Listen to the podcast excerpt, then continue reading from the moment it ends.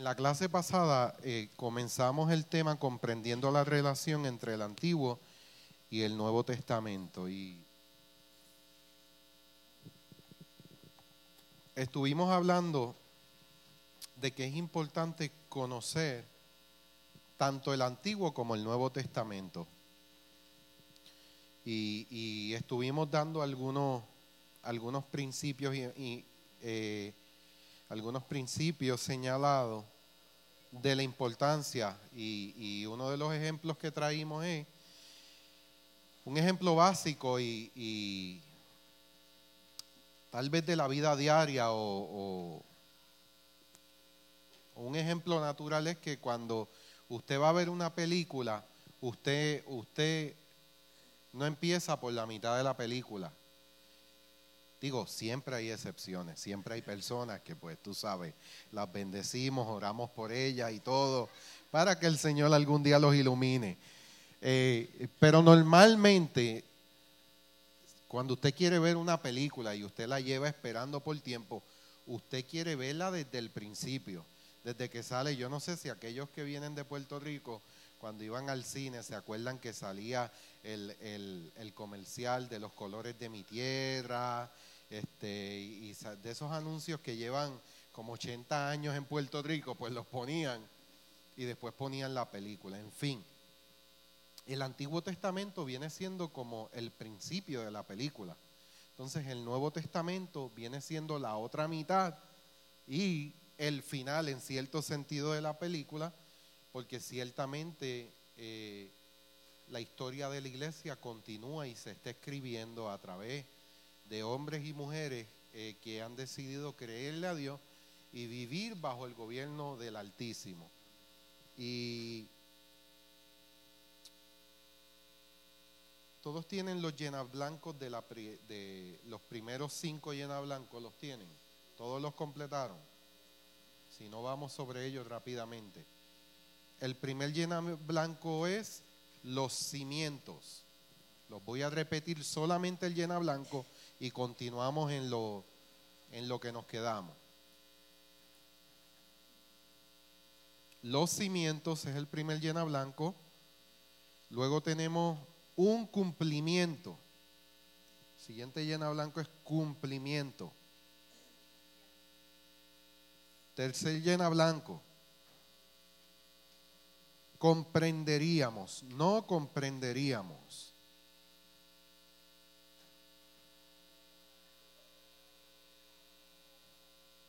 Cuarto llena blanco, nacimiento. Quinto llena blanco, moriría. Ya ahí entramos, habíamos entrado en todo lo que el Antiguo Testamento habla acerca del Mesías. ¿Ok? Y hablamos que el Antiguo Testamento menciona su nacimiento, cómo moriría, y una oración que resume lo que discutimos en la clase pasada es que yo le di los cinco puntos. Conocer el Antiguo Testamento es el mejor fundamento para comprender el Nuevo Testamento.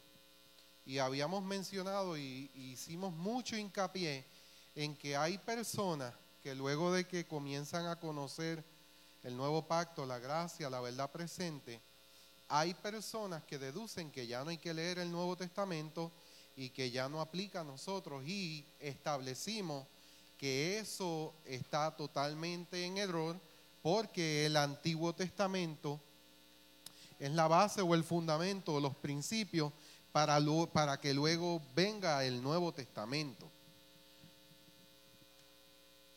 Y hoy queremos continuar con los llena blanco, con la clase.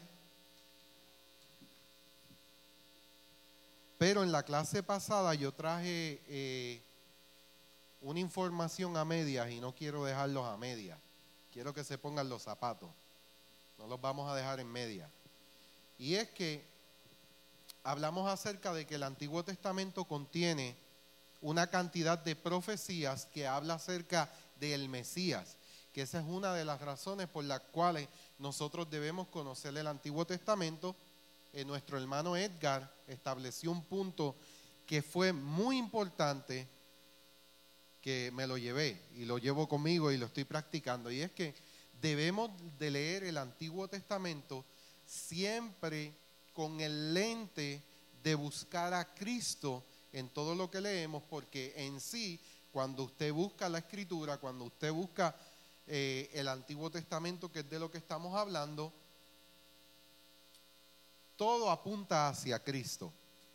Todo señala hacia, hacia Cristo. Yo también añadí que nosotros podemos estudiar la Biblia desde muchas perspectivas.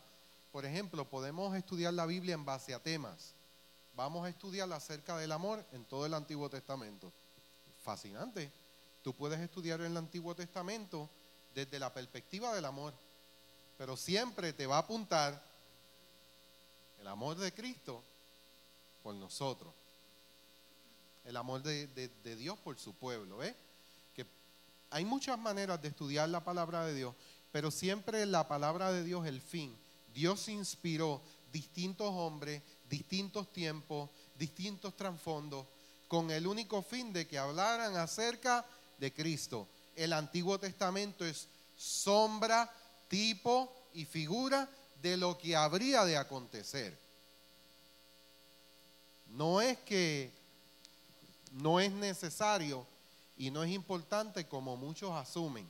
Es importante y es necesario comprenderlo. Ahora bien, hacemos la salvedad. Si usted comienza en el Evangelio, si usted lleva algunos días, algunos meses, siempre se recomienda que usted comience estudiando el Evangelio según San Juan, eh, estudiando los Evangelios, estudiando acerca del Maestro, acerca de Jesucristo, pero en algún momento usted tiene que darse la tarea como ministro competente de estudiar toda la Biblia, de leer toda la Biblia. Si usted se sienta a debatir o a hablar con personas de otras religiones y usted le pregunta acerca del libro a esas personas, de su libro de religión, de su Biblia o, bien de su Biblia, téngalo por seguro que esa persona, y, un buen ejemplo que podemos traer con mucho respeto siempre, es los musulmanes. Usted le va a preguntar a un musulmán sobre el Corán y lo primero que le va a decir es que ya él se leyó el Corán una o varias veces. Entonces, en el pueblo de Dios, en el pueblo cristiano, que asumimos y entendemos que tenemos la verdad, ¿Cuántas veces hemos leído la Biblia? No le estoy diciendo que usted tiene que leer la Biblia para irse al cielo, no es eso. No es eso. Pero sí es necesario que conozcamos, que no dependamos de lo que nos cuentan, que no dependamos, tu vida, tu vida en Cristo no puede estar basada en predicaciones solamente. Y, y es bueno y yo me mantengo todos los días escuchando estudios, predicaciones, y es importante en el trabajo. Soy un amante de la palabra de Dios y me he decidido aprender cada día más porque la revelación es progresiva, pero siempre debe de haber un momento donde tú te sientes con el libro, donde tú escudriñes, donde tú leas, donde tú busques, donde tú busques las raíces bíblicas, el griego, el hebreo, el arameo. O sea, tú tienes que darte la tarea y retarte a salir de este conformismo de que todos los días leo un salmito y ya se acabó. el salmito para dormir, el salmito para levantarme, que no está mal, pero tú tienes, vamos, vamos a ejemplos prácticos. Digamos que, bueno, podemos decirlo aquí en Massachusetts. Digamos que usted decide construir una piscina en su casa. Pongamos ese ejemplo. Usted va a invertir 10 mil o 15 mil dólares en una piscina o en un jacuzzi para meter los pies solamente.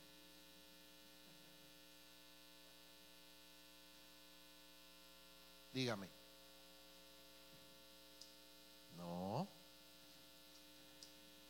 Para empezar, uno mete los pies.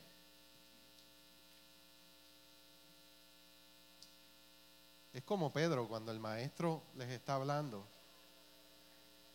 acerca de, de, lavarle los pies y Pedro no quería. Después cuando entendió le dijo, lávame completo. Y ahí el Señor le explicó, ya tú estás limpio por la palabra. Pero tiene que haber una responsabilidad personal a yo inquirir, a yo indagar, a yo profundizar en todos estos temas que se están trayendo. Y usted no da por, sentado que porque lo dijo el pastor Alberto, lo dijo pastor Iván, o lo dijo pastor Willy, pastor Elis, pastora Brenda Liz, pastora Mayra, ya está hecho, lo recibimos, amén. O Centro de Adoración, Vida Nueva, ha pasado de ser una congregación que a todo le dice amén, a ser a una congregación como los cristianos de Berea. Que se, que se sientan, abren la escritura para ver si lo que se está discutiendo realmente es palabra de Dios o es rudimento o es invento de hombre. Usted tiene que darse la tarea de conocer a Cristo, de conocer la palabra viva, de internalizarla, de meditarla, de aplicarla conforme a cómo el Espíritu lo vaya llevando a usted. Amén. Porque es una de las maneras de las cuales usted va a estar firme y usted va a poder ser un canal de edificación y de bendición y de afirmación aquellos nuevos que van llegando y aquellos que también ya llevan un tiempo con nosotros porque el llamado no es al entretenimiento, el, el llamado es a la edificación mutua. Ya no estamos en esta mentalidad y en esta expectativa de que yo vengo a ver qué Dios me va a decir. Yo vengo a ver qué va a pasar. Yo vengo a ver que Dios, a, que, a quién Dios le va a hablar proféticamente. No, no, yo vengo con el compromiso de ser bendición a otro, de edificar a otro, de afirmar a otro, de preocuparme por los creyentes y comienzo a mirar quién vino, quién no vino. Si no vino, le llamo, le texteo. ¿Por qué? Porque ya he comprendido mi posición y si lo puedo comprender, lo puedo emprender y puedo emprender la edificación de los santos, la afirmación de los santos, que la gente pueda caminar en la verdad presente, que la gente pueda caminar como aquellos que vivimos en un nuevo pacto que no tiene que ver con algo que tú hayas hecho, sino que fue algo que Dios el Padre hizo con Cristo o consigo mismo y que ahora nos hizo participante a usted y a mí. Es una verdad que nos gobierna, es algo que nos, que nos levanta en las mañanas, es algo que nos lleva a acostar en paz en las noches. ¿Por qué? Porque Dios es un Dios alegre que nos ha hecho parte de su reino, de su gobierno, para nosotros poder vivir en esta gracia. Entonces nos quedamos en la clase pasada hablando acerca de Jesucristo y de todo lo que el Antiguo, o de algunos puntos que el Antiguo Testamento hablan acerca de él, y hablamos que su, su resurrección es el siguiente llena blanco.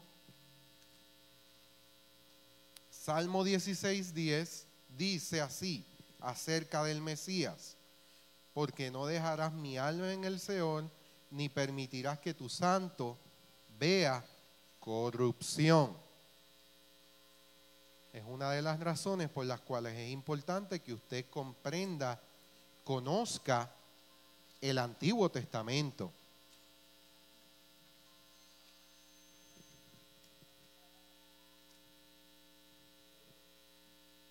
Habla acerca del Mesías, habla acerca de la, de la resurrección de nuestro Señor Jesucristo. También habla de muchos detalles adicionales sobre su ministerio.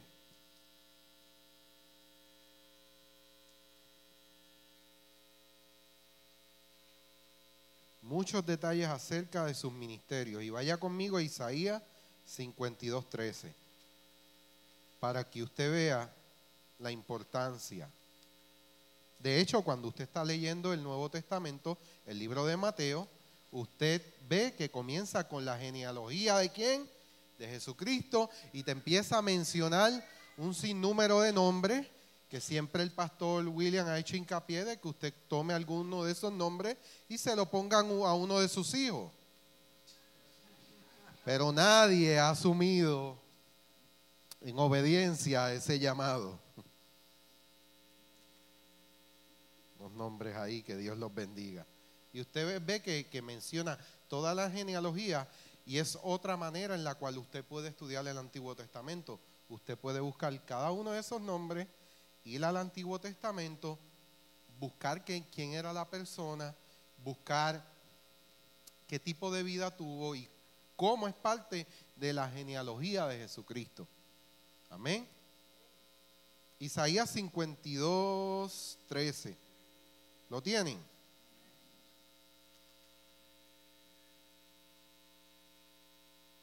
Pues si usted lo tiene,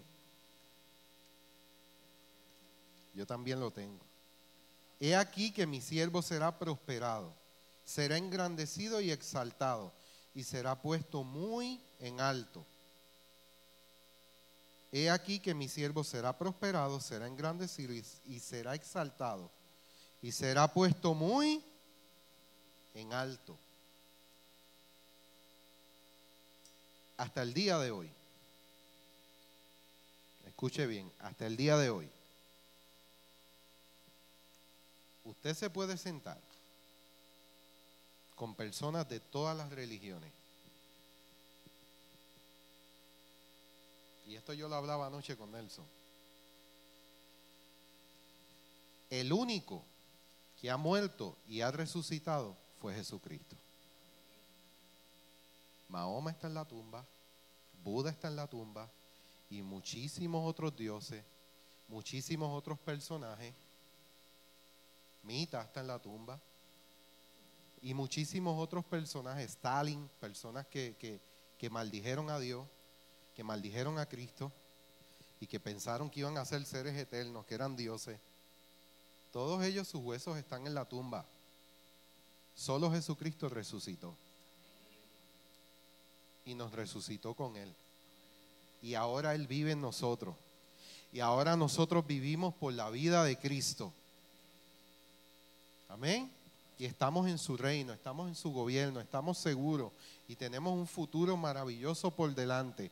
Aquí en esta tierra y en, la, y en la eternidad. Pero es una eternidad que comenzamos a disfrutar desde aquí. O sea, que cuando alguna persona le venga a contender, usted no contienda, usted no pelee, usted no discuta, usted simplemente llévelo al punto. Jesucristo te ama. Jesucristo murió y resucitó para seguir amándote. Así. No, pero te sigue amando. No, pero te sigue amando. Amén. Sin el Antiguo Testamento no entenderíamos las costumbres judías que son mencionadas en pasajes del Nuevo Testamento. Y esto es bien importante. La palabra de Dios se desarrolló y se habló y se enseñó. La historia de, los libros de la Biblia en una cultura totalmente diferente a la nuestra. Por eso es necesario que usted conozca las costumbres y la cultura judía. No es para que usted se haga un judío, no es para que usted se ponga un kipá, no es para que usted ande con un el talí o, con un chofal y toda esa vaina. No es que usted se va a hacer judío, es que usted va a estudiar la cultura judía y las costumbres judías porque Jesucristo era judío y se movió dentro de esa cultura y los ejemplos, todo lo que él utilizó como parábolas, como ejemplo, para poder establecer principios de reino, tiene que ver con la cultura judía. Si él estuviese en nuestros días y en estos tiempos, en vez de hablar de vino, de aceite y de sal, estuviera hablando de gigabyte, de megabyte, de computadora, ¿Ves? Porque estaría en un contexto totalmente diferente. Debe comprender en qué contexto se dieron las cosas. Para que no hablaba.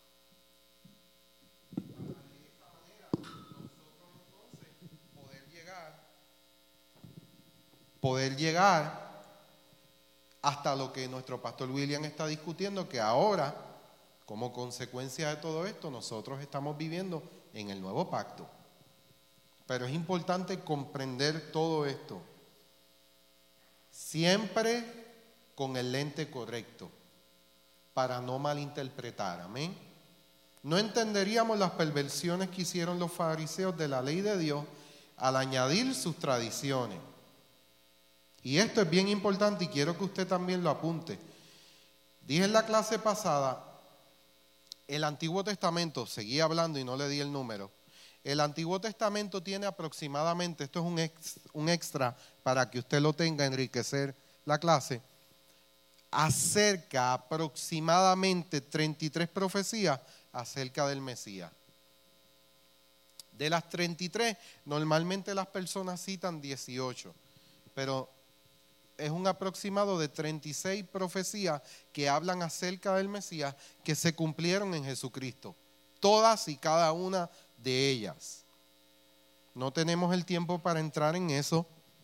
Eh, ahora bien, los judíos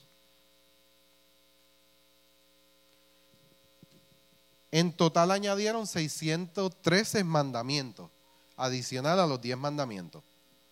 613.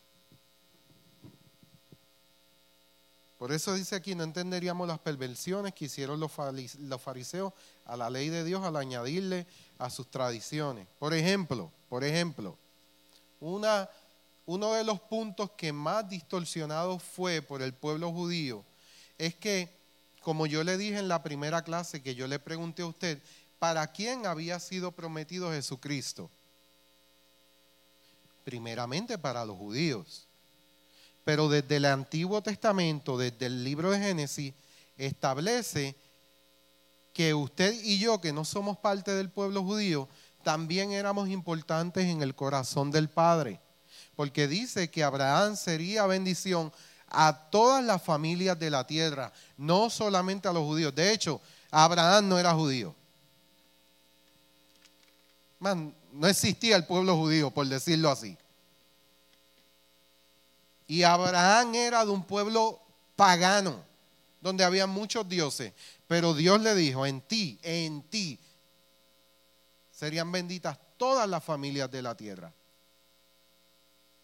Mire qué tremendo. Y usted eso, usted eso lo puede encontrar en el Nuevo Testamento, en los Evangelios, porque los escritores, ¿dónde hacen hincapié? En el Antiguo Testamento. Y citan la ley y citan el Antiguo Testamento, pero para apuntar a quién? A Cristo. No es para apuntar a los judíos, no es para apuntar a cuán importante sería el pueblo judío en este tiempo, que sí es importante, que sí oramos por ellos, pero también oramos por los gentiles, también oramos por el pueblo musulmán, también deseamos que la paz de Dios sea sobre todo el mundo, no solamente sobre el pueblo judío. Dice, no entenderíamos que podemos usar la misma sabiduría que usó Jesucristo en sus muchas respuestas a sus adversarios. Usted ve en todo momento a Jesucristo citando el Antiguo Testamento. Oíste que fue dicho y cita. Pero entonces él vino a interpretar correctamente. Pero yo os digo. Hmm. Pero para él poder hacer eso, él conocía, porque en aquel momento ellos no tenían la Biblia, como la tenemos usted y yo hoy. Y dicho sea de paso, hubo un tiempo que las personas no tenían esto. Y para llegar a esto tuvo que morir mucha gente. Los quemaban vivos. Los, no recuerdo el nombre de la primera persona que tradujo la Biblia al latín, lo quemaron vivo con Biblias y todo alrededor. Entonces, cuando tú comprendes, tú estudias, tú te metes en la historia y, buscas más allá de lo que tú estás acostumbrado a leer, tú te das cuenta del valor que tiene conocer la palabra de Dios, de comprender las dos partes y la relación que tienen una con la otra. Una me va a apuntar a la otra.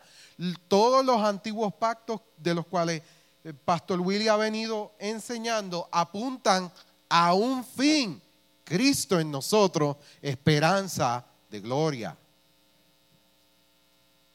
De manera similar, los evangelios y los hechos de los apóstoles en el Nuevo Testamento registran el cumplimiento. Ponga ahí el siguiente llena blanco, cumplimiento de muchas profecías que fueron escritas, esto ya lo dijimos, cientos de años antes en el Antiguo Testamento. Muchas de estas profecías de lo que hablan es de la venida del Mesías.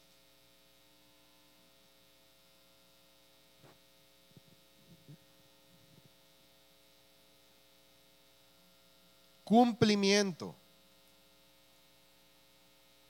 Son estos detalles los que validan la declaración de Jesús de ser Él el Cristo prometido. Y aún las profecías del Nuevo Testamento están erigidas sobre las antiguas profecías que se encuentran en los libros del Antiguo Testamento. Muchas de estas profecías del Nuevo Testamento hablan acerca de la segunda venida de Cristo. Siguiente llena blanco, aproximadamente dos. Mire la importancia para poder tener una buena interpretación, poder tener un buen contexto, poder hacer buena teología. Dice aproximadamente dos de cada tres versos. Los llena blancos son dos y tres. Mire esto, si usted toma tres versos en el Apocalipsis Dice que dos de cada tres versos en el Apocalipsis están basados en versos del Antiguo Testamento. Entonces, no me venga a decir que el Antiguo Testamento no tiene su importancia, porque sí la tiene. Sí la tiene. Asimismo, como la revelación de la Escritura es progresiva, el Nuevo Testamento trae a la luz enseñanzas de las que solo se hacen referencia a dónde? Antiguo Testamento. El libro de, Hebreos describe cómo Jesús es el verdadero sumo sacerdote y su sacrificio único reemplaza todos los sacrificios anteriores que fueron solo semejanza de ese sacrificio. Era sombra, tipo y figura de lo que había de venir. Siguiente llena blanco el Antiguo Testamento expone la ley compuesta de dos partes. Número uno, mandamientos. Los mandamientos. Y número dos, bendiciones y maldiciones que provienen de obediencia o desobediencia de esos mandamientos. No así el nuevo pacto que nos gobierna.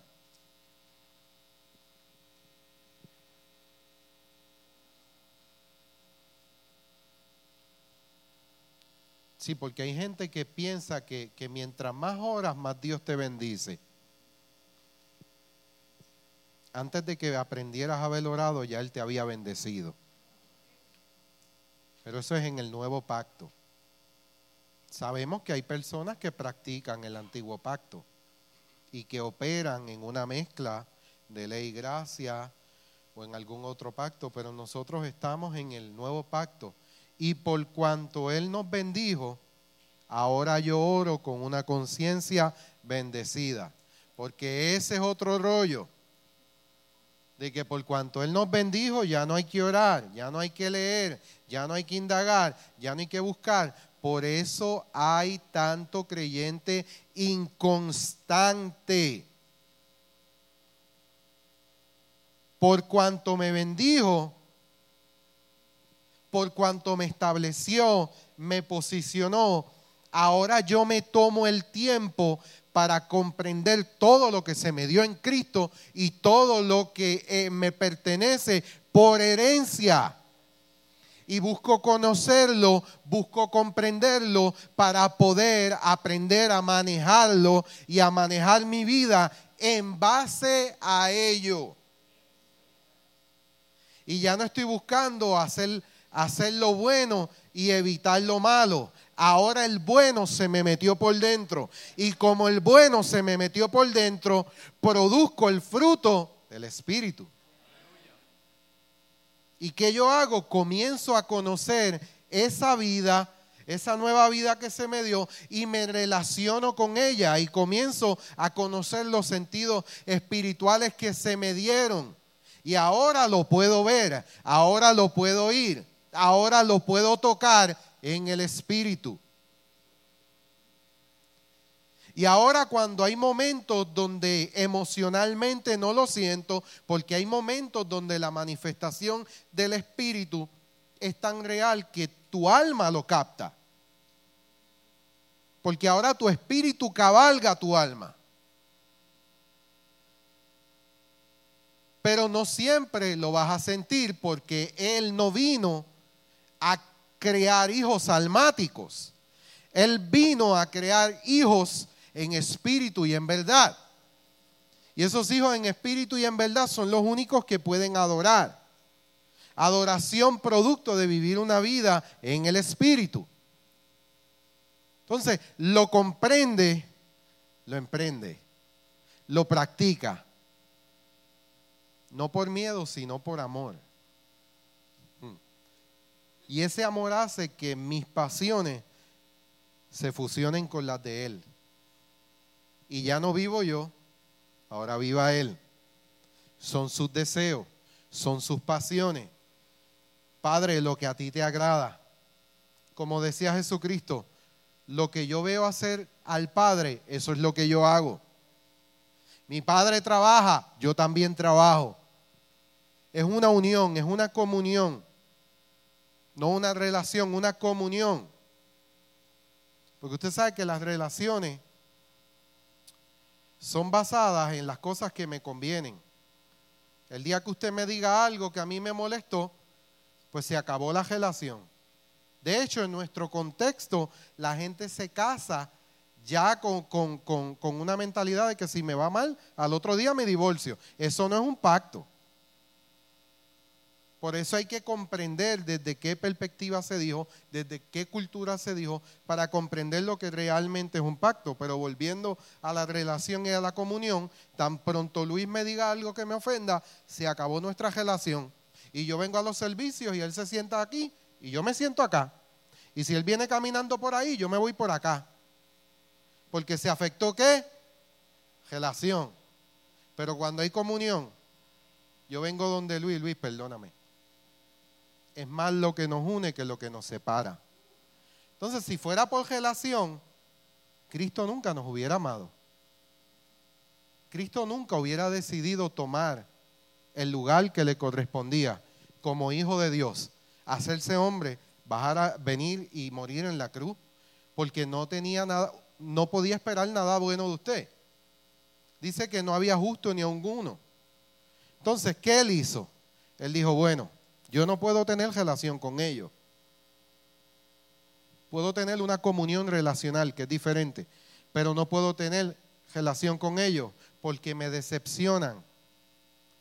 Pues entonces yo no encuentro con quién hacer pacto. Voy a hacer un pacto conmigo mismo. El padre hizo un pacto con el hijo. El padre establece lo que quiere y el hijo dijo, yo lo voy a hacer. Entonces, yo lo voy a hacer y ahora entre el Padre y el Hijo se hizo un nuevo pacto.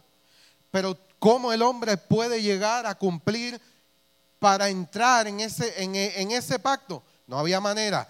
Cristo se te tiene que meter por dentro. Y ahora Cristo se te metió por dentro para que tú puedas en respuesta a esa nueva naturaleza producir el fruto del Espíritu. Y ahora tú tienes comunión con el Padre y con el Hijo. No por algo que tú puedas lograr, porque es que no lo puedes lograr. Es por algo que Él hizo para que Él en todo tenga la preeminencia, para que Él en todo se lleve la gloria entonces no hay sentido de querer ser protagonista, de querer ser visto, de querer ser aclamado. ¿Por qué? Porque cuando estudias la revelación del nuevo pacto, solamente hay uno importante, que es Jesucristo. Y Él es la cabeza y nosotros somos el cuerpo, pero Él es la cabeza. No me haga que después, no puedo terminar esto, no siga. El Nuevo Testamento clarifica que Dios dio esos mandamientos para mostrar al hombre su necesidad. Es el siguiente llena blanco. De salvación. Y nunca se pretendió que fueran un medio para la salvación.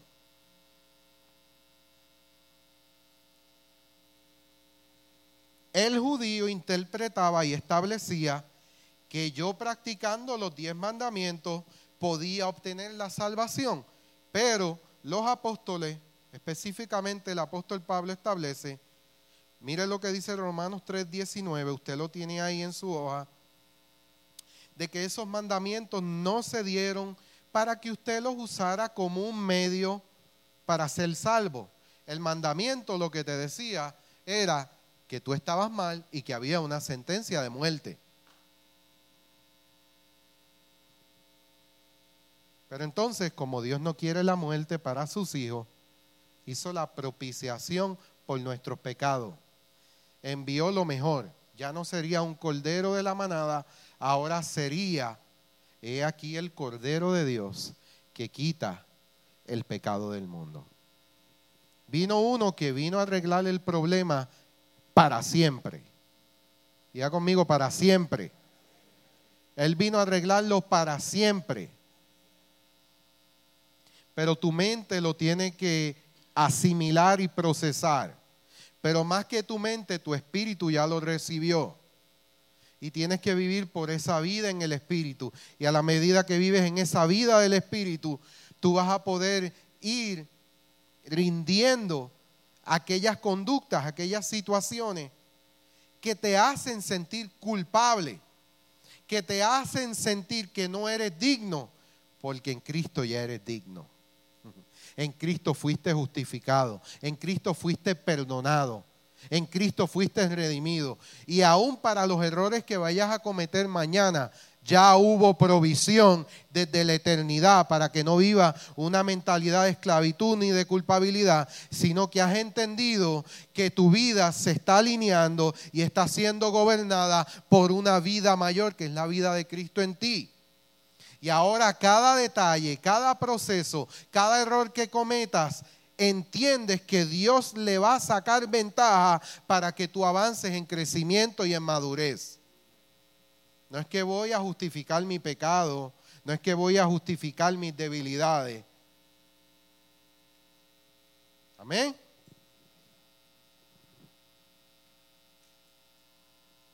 Seguimos. Usted puede leer estos textos en su casa. Y yo espero que usted los haya leído ya porque usted se llevó el papel el miércoles pasado. Yo sé que todos lo leyeron. Estoy plenamente convencido que todos lo leyeron. Que usted me está siguiendo y está buscando aclarar alguna duda porque usted ya lo leyó. Esa es la cultura que estamos creando, ¿ok? No es que le damos el papel para que usted se entretenga, haga un avioncito, ponga ahí X porque el maestro lo tiene aburrido. No, para que usted comprenda, para que usted busque, para que usted se haga las preguntas y haya un proceso de aprendizaje, un proceso de entender y un proceso que active la revelación de la palabra de Dios en nosotros. Pero aunque yo sé que usted lo leyó, vamos a leerlo, Romanos 3:19.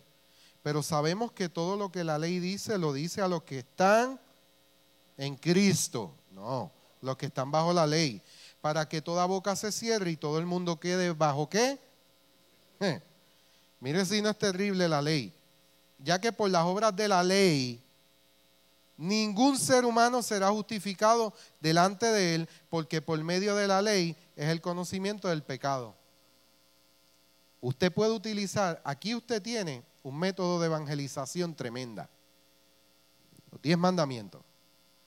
Cuando usted se encuentra con este tipo de personas que, que se creen santos por las cosas que ellos hacen, usted llévelo a la ley. Oh, sí, tú eres santo. Sí, muchacho, yo, yo. Como el joven rico, yo guardo todo. Ay, yo, yo soy. Y tú ves que son de estos, de estas personas tradicionales. Que yo soy de X religión porque mi familia es de ahí, pero no pisan, no pisan el lugar de reunión. No van, nunca van. Pero ellos son perfectos. Ok. Y tú le haces el examen, chévere. ¿Mentiste hoy? No, no, no mentí hoy. ¿Usaste el nombre de Dios en vano? No, tampoco, Dios me libre. ¿Codiciaste la mujer de tu prójimo? Ay, hermano, brínquela, brínquela. Porque aquel que quiere vivir conforme a los mandamientos tiene que cumplir los diez. Si fallaste en uno, bueno, los 600, los 613. Si fallaste en uno, estás condenado. No hay manera, solo en Cristo. Justificados pues por la fe, tenemos paz para con Dios. ¿Por medio de quién? De la ley. No hay manera.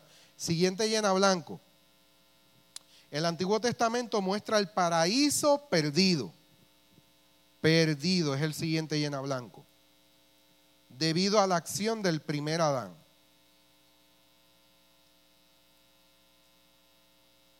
En otras palabras, encuentras tristeza, encuentras dolor en ver que Dios tenía un propósito eterno, habían unos planes maravillosos. Adán y Eva tomaron una mala decisión y por la decisión que Adán y Eva tomaron, entra la maldición a toda la creación. No solamente a los seres humanos, a toda la creación.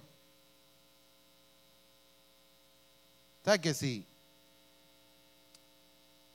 Si cada generación y la creación tuvieran la oportunidad de verse cara a cara con Adán y Eva, pobrecito de ellos, porque todo se afectó por no confiar que la palabra de Dios era suficiente. Dios creó todo. Dios preparó todo. Y les dijo a ellos, hay dos árboles. De este no coma, come de este. Y el hombre falló. Y para aquellos que nacieron de nuevo, pero en su mentalidad siguen todavía con producto de la cultura de la que venimos, con, a veces con, extractos de machismo, que siempre le echan la culpa a Eva, pues usted tiene que hacerse la pregunta bien fácil. ¿Dónde estaba Adán cuando Eva fue tentada? Ya está. Y ahí usted se da cuenta que los dos fueron responsables. Eh, porque eh, Adán dijo, la mujer que me diste. La mujer dijo, eh, la serpiente que me diste. Y la serpiente, pues, no sabemos a quién le echó la culpa. Pero mire qué importante, mire qué principio tan poderoso, de que en el Antiguo Testamento tú puedes ver el cuadro de un paraíso perdido. ¿Por qué? Por un hombre y una mujer que no asumieron responsabilidad espiritual. A la medida que usted asume responsabilidad espiritual en todos los asuntos de la vida, usted crea un paraíso para su familia o usted va a estar pensando en un paraíso que debiera de estar disfrutando, pero por su falta de diligencia nunca creó. Mire si no es importante estudiar el Antiguo Testamento. Sí. Siguiente. El Nuevo Testamento muestra cómo el paraíso fue recobrado por el postrer Adán. Recobrado. Ya desde la eternidad había un plan. Hay gente que viene.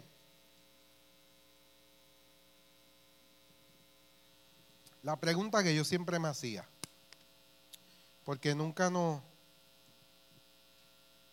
en ese tiempo por mi falta de madurez, de educación, y educación cristiana fundamentada en el nuevo pacto, tú entras en una desilusión, en una frustración y hasta en una depresión. Todos ustedes han padecido diversos problemas. Todos vienen de, distintos, distintos trasfondos. Muchos de nosotros venimos de, de familias disfuncionales. En fin, cada, todos y cada uno de nosotros hemos pasado por crisis, por problemas, por situaciones. Y llega un momento que tú te preguntas, ¿por qué entonces Dios te creó? Si te creó para esto. Y yo no sé usted, pero yo me frustraba. Yo, pero Dios, si tú sabías que yo te iba a fallar con esto, ¿para qué lo permitiste? Si tú sabías que, que Adán iba a pecar, ¿para que lo creaste? Y comienza una serie de preguntas, entonces el enemigo se aprovecha y trae también su teología y termina más enredado. Pero a lo que te quiero llevar es a lo siguiente. Cuando tú ves la vida desde, desde el punto de vista de la fatalidad, desde el punto de vista de la religiosidad, tú no puedes comprender. Ahora, cuando tú miras la vida desde el propósito eterno que Dios había establecido, desde antes de la fundación del mundo, todo cobra sentido. Porque te das cuenta que todas y cada una de las situaciones que te ocurrieron o que te están ocurriendo ya fueron resueltas en la eternidad. Y Dios las va a utilizar para enseñarte, para madurarte y para posicionarte en el hombre y la mujer de Dios que serás para este tiempo porque Dios necesitaba personas con ese trasfondo. Dios necesitaba personas con esa experiencia que dolió, sí, fue verdad, dolió, que fue difícil, sí, que te deprimiste, sí, que pensaste atentar contra tu vida, sí, pero ahora todo tiene sentido porque te das cuenta que tú estás lidiando con un asunto que fue resuelto en la eternidad y que a la medida que yo indago, que yo busco, que yo entro en la comunión íntima de Jehová, del Señor, de Jesucristo, dice el Salmo 25, 14, que a ellos es que se les dará a conocer este pacto. Dice, la comunión íntima de Jehová es con los que le temen y a ellos harán conocer su pacto. Entonces la vida comienza a cobrar sentido tú comienzas a ver la, otra, la, vida desde otra perspectiva de que antes de que Adán pecara, ya Dios sabía que Adán iba a pecar, pero Dios lo quiso hacer de esta manera y él no estaba tratando de resolver un problema de último momento. Ya él desde la eternidad lo había provisto, ya él desde la eternidad lo había resuelto, para que ahora tú tengas la confianza de que todo lo que tú enfrentaste, todo lo que tú vas a enfrentar, ya fue resuelto en la eternidad. Y que ahora tú vas a buscar en la palabra y en la comunión con el Espíritu los códigos que te van a ayudar a desenvolverte en la vida y en esos procesos que Dios diseñó para formar a Cristo en ti. Él lo que está buscando a través de todas esas situaciones es formar a su hijo en ti.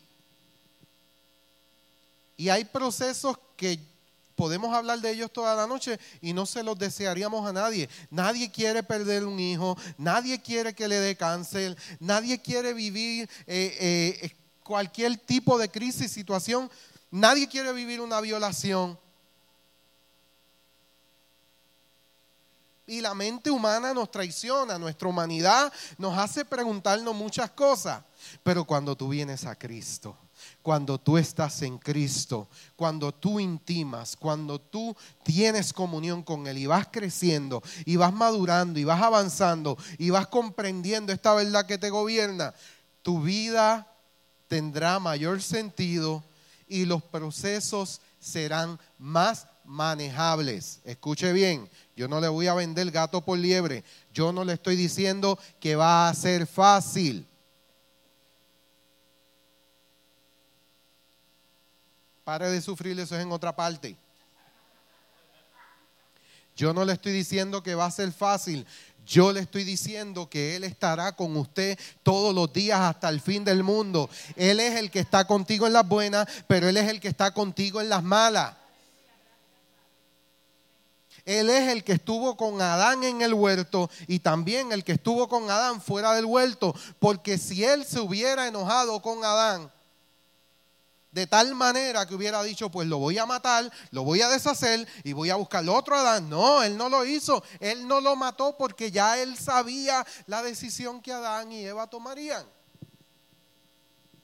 Eso fue un entre paréntesis. Vamos a la clase. Porque está hablando de que se recobró un paraíso como herencia para los redimidos y cómo un día será restaurado eternamente. Él está trayendo todas las cosas al diseño original. O sea, no es que está tratando de arreglar las cosas, es que todo lo ha decidido reunir en Cristo. No es que está inventando a ver cómo resuelve el problema, es que entre el Padre y el Hijo se resolvió el problema de la humanidad hace mucho tiempo. Y ahora ya no está hablando por medio de los profetas del Antiguo Testamento, ya no está hablando por medio de sombras, tipos y figuras, ahora está hablando por medio del Hijo. Y esa palabra que viene del Hijo comienza a poner en orden todas las cosas, porque el fin de todo esto es que todo sea reunido en Él. Porque todas las cosas fueron creadas por Él, por medio de Él y para Él. Usted está totalmente diseñado para vivir para Él, para obedecerlo a Él, para amarlo a Él y para ejecutar su propósito eterno en Cristo. Y mi mente lo tiene que comprender. Amén. Siguiente llena blanco, el Antiguo Testamento declara que el hombre fue separado ese es el llena blanco, separado de Dios. ¿Y por qué? ¿Por qué esto? Mire, amado, cuando usted comprende esto, usted comprende la seriedad del pecado. Porque está el que vive en la gracia de Dios y están los graciosos estos que se creen que porque estamos en la gracia podemos hacer lo que nos dé la gana. Cuando usted comprende el Antiguo Testamento y el Nuevo Testamento, usted, usted tiene de frente la seriedad de aquella decisión de Adán y Eva. Afectó todo. Entonces ahora yo no miro el pecado con que, pues como estamos en la gracia, pues mañana yo voy y fornico y adultero y hago lo que me dé la gana y el domingo de resurrección aparezco por centro de adoración vida nueva. El viernes te arrastraste por la cuneta, pero el domingo estoy aquí, me voy con él, me voy con él. No, si Cristo vive en ti, si tú estás en Cristo tú comprendes que todo te es lícito, pero no todo te conviene. Ahora hay un nuevo pacto que te gobierna, ahora hay una nueva naturaleza que te gobierna y que te lleva a entender la seriedad del pecado. Fue tan seria la cosa que Dios mismo tuvo que encarnarse para tomar el pecado Dice que fue herido por nuestras rebeliones, molido por nuestros pecados. Siendo Dios, siendo el verbo, dice que se hizo carne. Y dice que anduvo en la condición de hombre. El libro de Hebreos expresa que aprendió la obediencia siendo Dios. Entonces, cuando tú te metes en esto, Mire el siguiente llena blanco. Y el Nuevo Testamento declara que ahora el hombre puede ser restaurado a su posición con Dios y no servir más al pecado, sino ser siervo de la justicia. Uh. Ya no seré esclavo del pecado, seré siervo de la justicia, porque el justo se metió por dentro. Y no solamente he sido justificado delante del Padre, sino que como consecuencia de mi comunión y del pacto que Dios hizo conmigo, ahora mis actos son actos de justicia. Ahora lo pienso dos veces para ofenderte. Ahora lo pienso dos veces para hablar mal de ti. Ahora lo pienso dos veces para traicionarte. Porque es como si estuviese traicionando a Cristo. Porque en el nuevo pacto se establece que Cristo vino a morar a tu vida y a mi vida y que nosotros somos el cuerpo. Cuando tú buscas hacer de tropiezo o hacerle daño a otro, es como si tú tomaras un cuchillo en la mano y te lo enterraras en tu estómago. Tú eres parte del cuerpo y le estás haciendo daño a uno de los miembros del cuerpo. Dios el Padre tiene la capacidad de encargarse de sus hijos. No sea vengativo, no guarde rencor, decida dejar todo en las manos de Dios y cumplir con tu función en el reino, porque al fin y al cabo tú no eres Dios para juzgar a la gente y Dios te pedirá cuenta a ti por lo tuyo. Eso es un extra por si acaso. Usted puede leer esos versos en su casa. Yo sé que usted los leyó, yo sé que usted hizo una exégesis bíblica, yo sé que usted, usted lo hizo, usted lo hizo. Siguiente llena blanco. El Antiguo Testamento predijo la vida del Mesías. Para aquellos que le gustan los salmos, nos encantan los salmos, muchas profecías en los salmos muchas de ellas escritas por David y por otros autores que hablan acerca del Mesías. Mi hijo eres tú, yo te he engendrado hoy. Y así sucesivamente. Dice los evangelios, siguiente llena blanco, registran principalmente la vida de Jesús.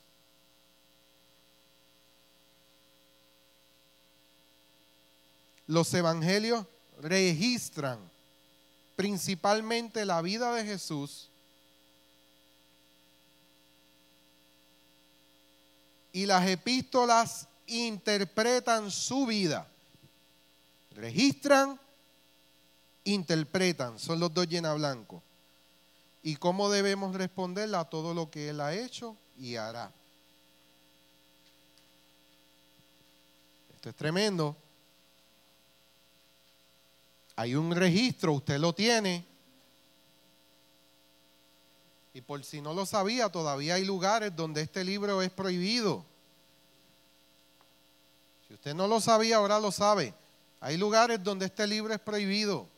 Hay lugares donde hay gente que está en la cárcel por haber tenido este libro en sus manos. Hay lugares donde hay gente que murió por haber tenido este libro en sus manos. Usted tiene plena libertad de tener una o muchas o varias Biblia. Estudie, indague, profundice, porque tenemos el privilegio que otros no tienen.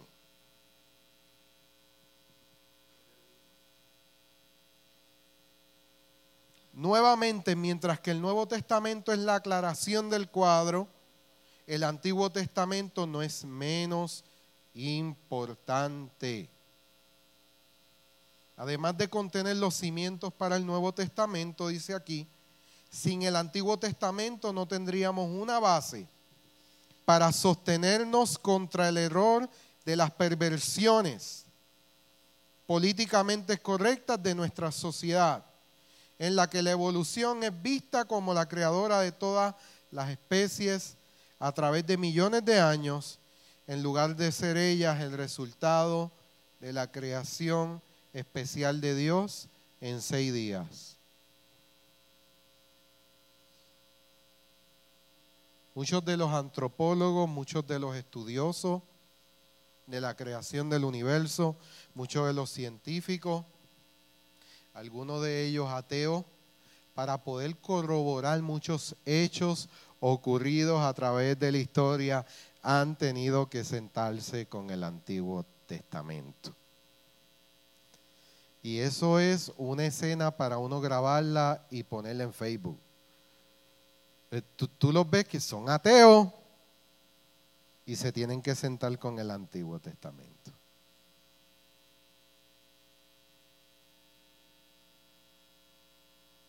Ya el Antiguo Testamento, el libro de Job decía que la tierra era redonda cuando ellos estaban debatiendo si la tierra era redonda o no. Ya Job lo había dicho. Y así sucesivamente podemos muchísimas cosas que se establecieron, que han ayudado para construir la historia de la humanidad. Y, y siempre, siempre, yo creo que Pastor William lo ha recalcado mucho, que, que es más fácil creer que Dios creó todo lo que vemos, todo lo que existe, que creer que una explosión lo creó. Y no vamos a entrar en eso, ese no es el tema de la clase. Ambas escuelas de interpretación tienen sus argumentos. Hay otros por allá que estipulan que salimos del mono. Nos gusta el guineo, pero no somos tan feos. Nos creó Dios. Y estamos establecidos en esa verdad. Somos creación de Dios. Nos hicieron a imagen y semejanza. Él con su palabra hizo el universo. Él es el que creó, sostiene y sustenta todas las cosas por su palabra. Y todas las cosas fueron creadas por Él, por medio de Él y para Él no para la gloria, la satisfacción y el elogio de los hombres que se atribuyen que esto fue una explosión, que esto fue una teoría establecida por ciertas personas en cierto tiempo. No.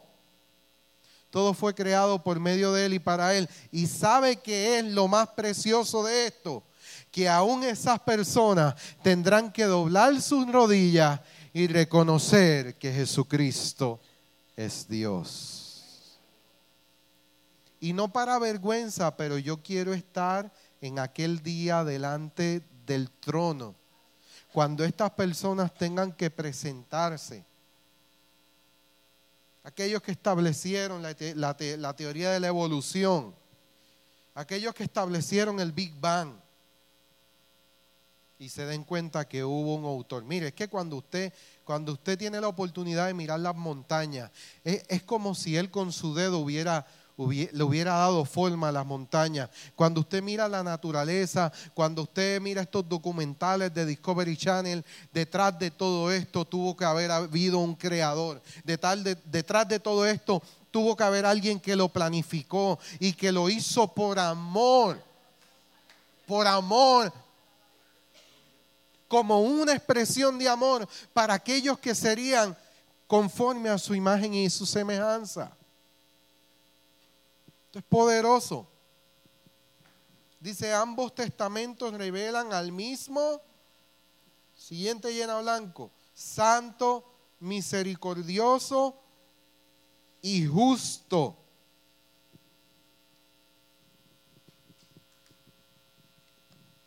Ambos testamentos, el Antiguo Testamento y el Nuevo Testamento, revelan a quién? Al mismo santo, misericordioso y justo Dios.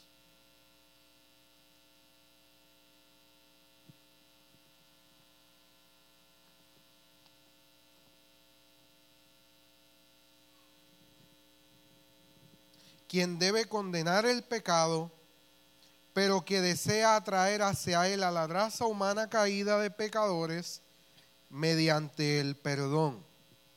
Solo posible a través del sacrificio expiatorio de Cristo como pago por el pecado. La paga del pecado es muerte. La condición del hombre ameritaba el juicio de Dios.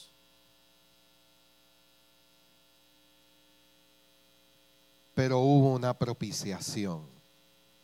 Hubo la mayor expresión de amor. hubo la mayor expresión de gracia. Cristo, Cristo en la historia, Cristo en la tierra y ahora Cristo en nosotros. En nosotros, con nosotros y por nosotros. En nosotros, con nosotros y por nosotros. Esperanza de gloria. Santo, misericordioso y justo. Mire esas cualidades que ahora usted y yo las tenemos. Que ahora se nos dio esa naturaleza. Somos hijos de Dios, pero también somos los santos de Dios. Y por cuanto somos hijos y somos santos, somos misericordiosos, compasivos. Ya nuestra vida no está centrada en nuestra humanidad, en nuestro egocentrismo, en lo que yo puedo obtener, en lo que yo puedo ganar, en el aplauso que me pueda llevar, sino que ahora mi vida está basada en la misericordia, en amar, cuidar y servir al cuerpo de Cristo porque Él es el que está en mí. Dice, en ambos testamentos Dios se revela a nosotros y la manera en que debemos venir a Él. Es el siguiente llena blanco. En ambos testamentos Dios se revela a nosotros y la manera en que debemos venir a Él, que es por medio de Jesucristo por medio de Jesucristo, no por medio de la ley, no por medio de las filosofías, no por medio del nocticismo pagano, sino por medio de Jesucristo. Y dice, y en ambos testamentos encontramos que todos necesitamos una vida piadosa y la vida eterna. Cuando habla de una vida piadosa se refiere a la vida espiritual. Está hablando acerca de la piedad, de píos, espiritual. Y la vida eterna. ¿Por qué una vida espiritual?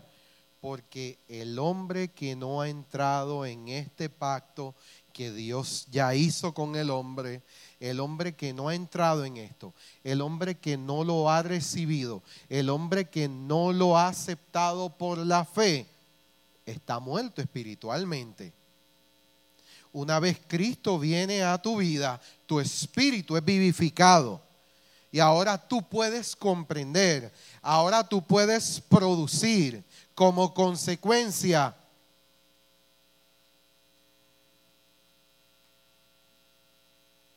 continua complacencia al Padre. Porque la vida del Padre está en ti. Segunda de Timoteo, de Timoteo 3, 14 al 17. Lo leemos y con esto vamos concluyendo. Pablo le dice a Timoteo, su hijo espiritual, pero persiste tú en lo que has aprendido y te persuadiste sabiendo de quién has aprendido y que desde la niñez has sabido las sagradas escrituras, las cuales te pueden hacer sabio para la salvación por la fe que es en quién? En Cristo Jesús. Usted sabe por qué, esto, esto es un extra, esto es un extra. ¿Usted sabe por qué siempre Pablo dice Cristo Jesús y no dice Jesucristo? Porque Pablo nunca tuvo la oportunidad de caminar con Jesús en su tiempo de ministerio. Pablo fue encontrado por el Cristo camino a Damasco. Es por eso que usted va a ver que la escritura, en muchos de, de los textos, él le llama Cristo Jesús porque se le reveló y se le manifestó el Cristo, el resucitado, Y luego entonces, él hace su indagación y su investigación acerca de Jesús. Y más adelante tiene la oportunidad de caminar, de hablar y de moverse con algunos de aquellos que estuvieron con Jesús. Pero a él se le reveló el Cristo. Y otra cualidad, bueno, vamos a terminar el verso.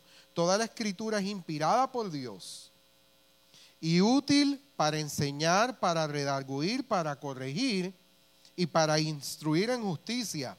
¿A fin de qué? ¿De que seamos famosos? No. A fin de que el hombre de Dios, no está hablando de los hombres, está hablando del hombre de Dios, el cuerpo, la iglesia, sea perfecto, enteramente preparado para toda buena obra. Una más por la cual es importante conocer el Antiguo Testamento. Cuando usted busca la vida del apóstol Pablo, el apóstol Pablo fue uno de los hombres más preparados en sus tiempos conforme a la ley. Y dice que él venía de la tribu de Benjamín. Cuando usted busca la tribu de Benjamín, en los tiempos de la antigüedad, del Antiguo Testamento, en el contexto histórico que ellos vivieron, vivieron en un tiempo donde había muchas guerras, había muchas conquistas y cada cual tenía que defender su territorio y pertenecer al ejército de su nación. La tribu de Benjamín tenía una cualidad que no, no, no, no las, las otras tribus tal vez no tenían y eran que ellos eran personas ambidiestros. Creo que es la palabra correcta. Que usan las dos manos. Ambidiestro, se dice. Si no se dice así, perdóneme. Que, el hermano lo, lo edite. Tenían la habilidad de utilizar las dos manos. Y usted me dirá, ay, pues yo uso las dos manos. Sí, usted no escribe con las dos manos usted siempre tiene una mano más útil. Pues la tribu de Benjamín tenía la habilidad de que en la guerra podían utilizar la espada con las dos manos, el escudo con las dos manos, la lanza con las dos manos. Eso era fascinante para cualquier ejército. Porque si tenían tu mano fuerte, tú podías seguir peleando con tu otra mano de la misma manera, con la misma intensidad y con la misma efectividad. Podías matar la misma cantidad de soldados con la izquierda o con la derecha. Ahora bien, ¿a dónde yo lo quiero llevar a usted? Cuando Dios escoge a Saulo, una de las razones por las cuales los eruditos, los estudiosos, los teólogos eh, eh, creen que él fue el escogido para ser apóstol a los gentiles era porque él tenía una buena comprensión del Antiguo Testamento o una buena comprensión de la ley y ahora se le reveló el Cristo y tenía un buen manejo y un buen conocimiento acerca de la gracia de Dios. Por eso cuando él se presentaba ante los judíos, podía establecer el reino de Cristo de una manera efectiva. ¿Por qué? Porque Él les empezaba con la ley. Él les empezaba con todo lo que Cristo hizo en la antigüedad, desde antes de la fundación del mundo, y luego les enterraba la estaca final para que ellos comprendieran que el fin de todo esto era Cristo en nosotros, esperanza de gloria. Pongámonos de pie. Vamos a perdóneme, tenemos a Luis con una pregunta. Eh, hacemos entrega de nuestra siembra y nos despedimos en oración. Ciertamente el, Antiguo Testamento es, es, la, es como la señal de todo lo que eh, eh, antecedía a Jesucristo. Pero ciertamente en el Antiguo Testamento, perdón, en el Nuevo Testamento, el Señor le dice que era necesario de que Él partiera, porque vendría uno, el consolador, aquel que podría, aquel que podría hacernos vivir la vida de Cristo. Ciertamente, eh, eh, mi pregunta es lo siguiente. Para poder, tener, para poder ser efectivo en esa vida de Cristo, nosotros necesitamos ser rúa de Dios. Necesitamos para poder llegar a esa, a esa plenitud o, o, o, simplemente el conocerlo ya nos ha empoderado para, para, para ser efectivo en esa vida. Cuando dijiste el qué de Dios,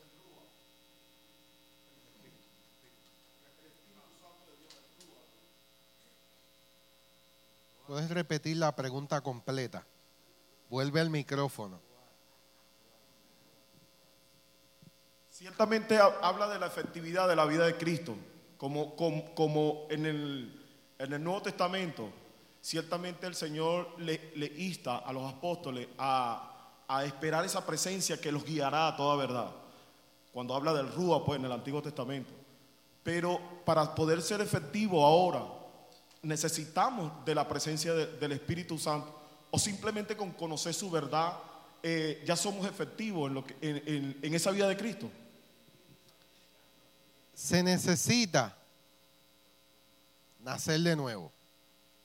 Cuando nacemos de nuevo, se nos entrega un paquete completo que incluye la revelación e incluye la persona del Espíritu. El Espíritu Santo obviamente es el que nos lleva a vivir en una, a conocer y a vivir en una revelación progresiva para poder ser efectivo en la vida de Cristo. Y ahora no es que esto no consiste en que yo me he hecho a un lado y Cristo vive por mí. No es lo correcto. Lo correcto es que yo vivo por la vida de Cristo en mí. Tu personalidad está ahí, tus habilidades, tus capacidades, pero ahora tú vives por la vida de Cristo en ti. Y obviamente el Espíritu Santo es el que te lleva a conocer y a comprender todo lo que se te dio, que, que conlleva la palabra de Dios, el rema, la palabra reveladora, y conlleva también la vida del Espíritu.